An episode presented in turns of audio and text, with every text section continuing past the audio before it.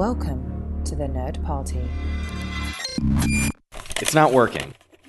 How long since you've cleaned the heads? The what? The heads. Do you have any alcohol? To drink? What? No, no, to clean it. Check the tracking. The rental place closes in two hours. Sh- shut up, shut up, it's working. Time for a retro perspective.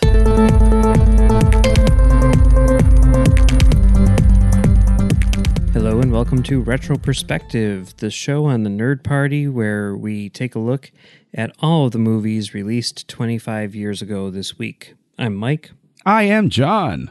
and this week we're going to be taking a look at the movies released on March 11th, 1994. Yes, March 11th, 1994. What a what a heady time and interesting time to release a Christmas themed movie. Or two Christmas themed movies, perhaps. Oh, there were two Christmas themed. Okay. Well, one Christmas and one New Year's. Two holiday Okay. themed movies. what was the what was the other holiday theme? Well, we'll get to that as to Yeah. which holiday happened in which movie. Yes. So there were five movies released on March 11th, 1994. Uh, a couple of them very limited releases, which would you know see larger releases a few weeks down the road. But this is where they got their start, so we're going to be you know talking about them here. So it, it might seem like oh man they bombed at the box office, but they didn't. They were just getting started. You know. Yes. Yeah. So the first of those coming in at number 22 at the box office with $0.2 million was The Hudsucker Proxy, directed by Joel Coen, produced by Ethan Coen, written by Joel Coen, Ethan Coen, and Sam Raimi, starring Tim Robbins and Jennifer Jason Lee, Mhm. Paul Newman, Yep. Bruce Campbell, Yeah. John Mahoney, Yes, that's right. He was in that. Steve Buscemi, Yeah. yep. it's cast of thousands. The the usual the usual Coen cast, honestly. hmm Yeah. And this was the New Year's movie. Oh, that's right. No, Yeah. you're. Okay, yeah, duh. I I just don't think of it as a New Year's movie, but you're absolutely right. Yeah. Yeah, Yes. it's got a 56% on Rotten Tomatoes. I think that's unfair. Yeah, it's shockingly low. Yeah. I watched this because I've seen it before a bunch of times. I would say that it's probably number three uh, Coen brother movie for me. I'm not That's fair. 100% positive, but I mean, number one is The Big Lebowski by far. Number two, I think, is probably True Grit, even though I haven't seen it since the theater. I need to check that out again. And I think this might be number three. I haven't seen their adaptation of True Grit. I haven't seen everything the Coens have done, but I do know that uh, Oh Brother, where there are Oh Brother, where art thou has to be in the conversation. But uh, like I know that Hudsucker Proxy was the first Coen movie that I saw. Oh, yeah? That's the first one I ever encountered. Yeah. And I didn't encounter it till it was on home release. But when I saw it on home release, I just I've watched it pretty regularly since. Like every so often I'll I'll just watch Hudsucker Proxy. I have it I, I just thought that the the turn at the end and the the big mythic shape that it takes later in the movie is so much fun. Um, and I think it's got such a sense of whimsy and Paul Newman is just you know, like I, I think the movie probably caught me and I fell in love with it at the moment where Paul Newman's hanging out the window Yeah. and he's reminiscing about single stitching. Mhm. And then you see that it's, oh, he treats me so well. I'll do double stitch. And then, like, you know, he just lights the cigar. Like, that's the type of thing that I love. And I think that uh, I immediately plugged into the Coens at that point. Yeah. Yeah, I, I mean, I think I, I went back and I watched this like after, you know, I had discovered Big Lebowski in particular. I think I went on like a Coen binge and, uh, you know, this came up and this was the one that really kind of stuck with me. I mean, there's a lot of their movies, especially a lot of their classics, which I don't particularly like. I mean, I, I guess I've only seen Fargo once and it was like in 1996 or 1997, but I didn't like it. Um, Really? I know, I know I need to revisit it. Uh, but this one always really worked well for me. And like watching it this time, I, I was just struck, especially like looking at all the other movies that we've been watching. I was really struck by sort of like the formal precision that it has. You know, I mean, like Yeah. everything about it the the production design, the dialogue, the performances, everything. It's like super stylized and yet, you know, razor sharp. And I think it's clearly the best movie of the year so far. I don't think anything else comes anywhere close to it. I agree. And um, yeah, I mean, just Tim Robbins, always great. Uh, Jennifer Jason Lee, I think her performance in this is outstanding, and Yes. I think it's it's really funny and everything. It's it's really great. One of the Coen brothers' best. Fun uh, side note is uh, in the 90s, I was doing, uh, I was working tech at a regional theater in my hometown, uh, a fairly sizable regional theater, actually. And we were doing a play called The Sweet Revenge of Miss Louisa May. And there was a guy who uh, was an older gentleman who had a part, and he was in the boardroom in Hudsucker Proxy. Oh yeah, And he, he enjoyed telling everybody about meeting Paul Newman and being on the set with him and stuff like that. Uh, so his great claim to fame was he's one of the guys sitting around uh, the table. Can I pick him out of the crowd? At this point, it's been so long, so no.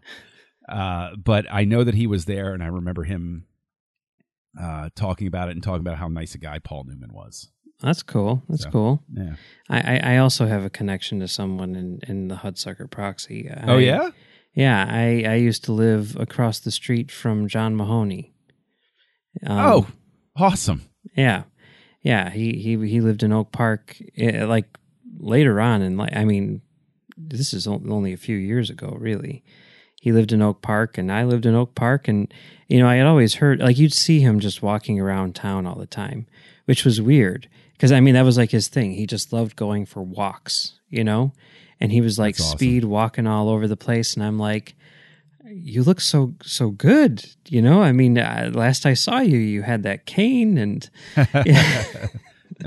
but uh, yeah, no, I mean, he's you know, you'd always see him around town. He was always you know super nice, always saying hi to everybody and everything like that. You know, just kind of just out there, just like hey, you know. Oh, awesome. And um, yeah, you know, I had heard like, oh, he lives in some apartment building, and I'm like, okay. And they like, in they wouldn't say where it was because they didn't want people harassing him. But you know, one day I was walking down the street, and he comes walking out of that apartment building, and I'm like, that's right across the street from me. Oh, that's interesting. Cool. Uh, that is super cool. I think Yeah. that's I think that's super cool, and I like the fa- like you always like hearing about uh, people who have any any modicum of fame still being the type that like to walk just walk around the neighborhood. You know, Mhm. like he he's not shielding himself, he's not hiding, he doesn't think he's super important. He's just out there like a person. Yeah. you like hearing that. Yeah, it's cool. It's awesome.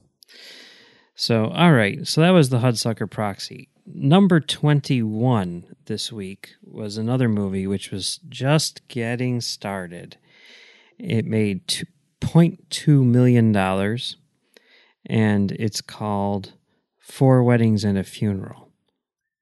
Yes. It has a 95% on Rotten Tomatoes and it is the first movie we've seen this year which was nominated for Best Picture. Yes. S- directed by Mike Newell, who Mhm. did uh, Donnie Brasco, one of those Harry Potter things, uh, that that Prince of Persia movie with Jake Gyllenhaal. Oh geez, that's right. That one that one didn't go over well. No, he's made a lot of movies. A lot, I mean, Yeah. all over the place in terms of everything, in terms of scale, in terms of subject matter, in terms of quality. And then this movie was uh, written by Richard Curtis, who got nominated for the script, who, of course, also wrote things like Love Actually and, you know, The Boat That Rocked or whatever they call it, Pirate Radio, depending on Yeah. which country you live in, things like that. I was a big fan. Still am a big fan of Love Actually. That's a I think that's a terrific film. It's it's decent. It's decent. I think it's ter- I think it's terrific. Yeah. Hit, hit me in the old feels uh, right right from the first viewing onward. Well, you can definitely see a sense of that in this movie. Yeah. I think. I think. Um, now, Uh, have you seen it? Oh, I have. I saw it uh, in the theater um, ages ago because I, you know, it got so much buzz. I didn't see it in its limited release. I lived in a little backwater, so I didn't see it till its wider release. But uh, yeah, I sure saw it, and I saw it a couple of times after that as well. Um, the fact that this has a higher score on Rotten Tomatoes, quote unquote score on higher on, on Rotten Tomatoes, is, um, I mean, for my money, Hudsucker Proxy was a better film. But hey, Yeah, I, I had never seen this. This was the only Oscar nominee, Best Picture nominee from '94, which I hadn't seen, and I watched it last night, and I was not impressed. Uh, Yeah. I I remember the first showing walking out of it and I had friends who were saying, "Oh, that was so funny. Oh, that was so great. I really liked that." And I was the one walking out saying, "I, I that wasn't I, I wasn't nuts about it." yeah, You know, like I I was the one that was just like staying quiet at the back of the group. So, Yeah. Yeah.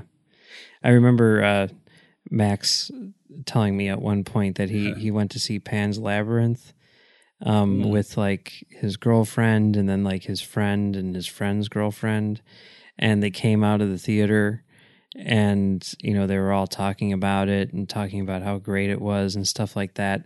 And then, you know, like I talked to his friend, our mutual friend, and I, and he's like, "Oh, I saw Pan's Labyrinth. Uh, yeah, I saw it with Max. You know, uh, we all loved it. i loved it. Max loved it. Everybody loved it."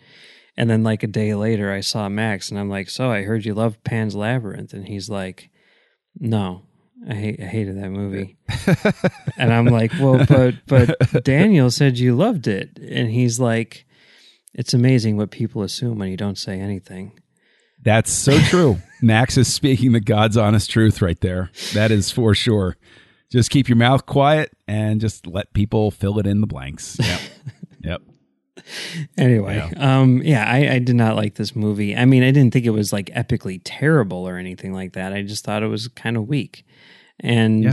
I, I, maybe I was viewing it through the lens of like this is nominated with the likes of Pulp Fiction and Shawshank Redemption and you know all the rest of it, and thinking about all the movies from '94 which didn't get nominated, and it's like so this movie that came out on March 11th it, this little romantic comedy which basically has like nothing of any importance like behind it that's nominated for best picture how This is this is the one when people talk about the Oscar nominations for Best Picture for 1994, where they go, "Oh yeah, with uh, Pulp Fiction, Shawshank Redemption, and uh, and Forrest Gump, and and there was what what was the other one?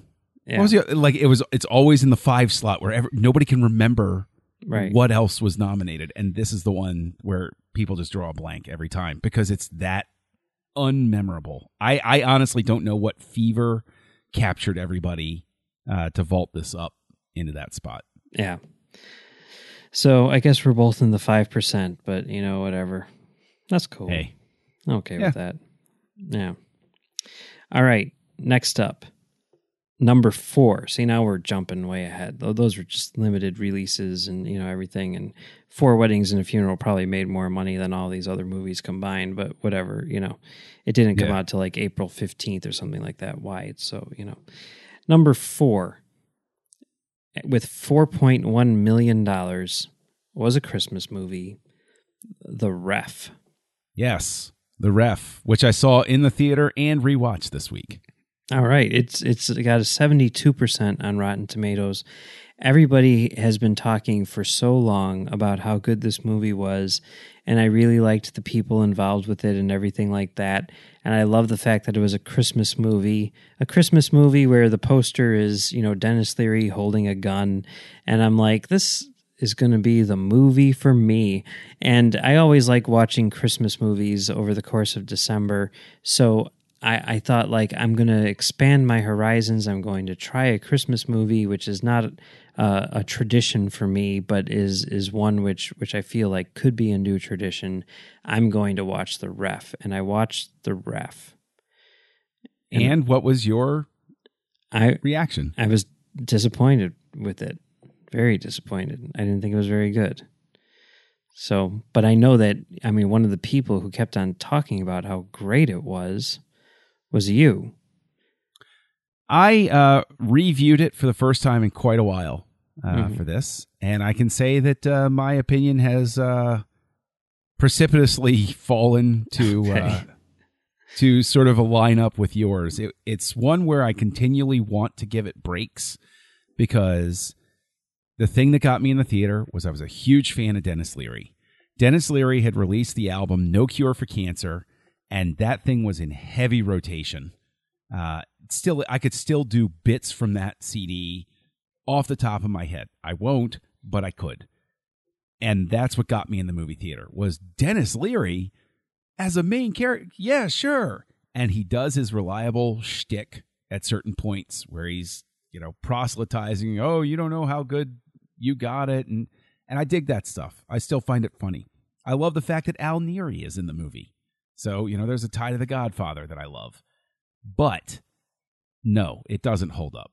It decidedly did not hold up. And I probably was still more generous in my assessment of it now just because I like you know Denis Leary's bit so much.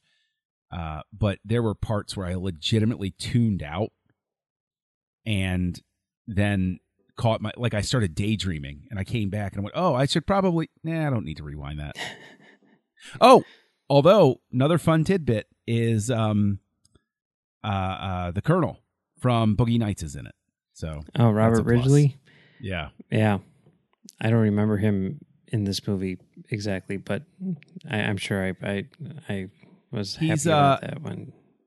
He's the guy that uh gets the police chief fired and then the police chief says um that he slept with his wife. I don't um, remember that part, Yeah. but That's and it's supposed to be a big laugh line, and instead it really I don't know if I've just changed so much as a person where you know that that line arrives and I just say to myself, "Oh, that's really that's cruel. That's not even funny. Why yeah, why would you do that in your movie?"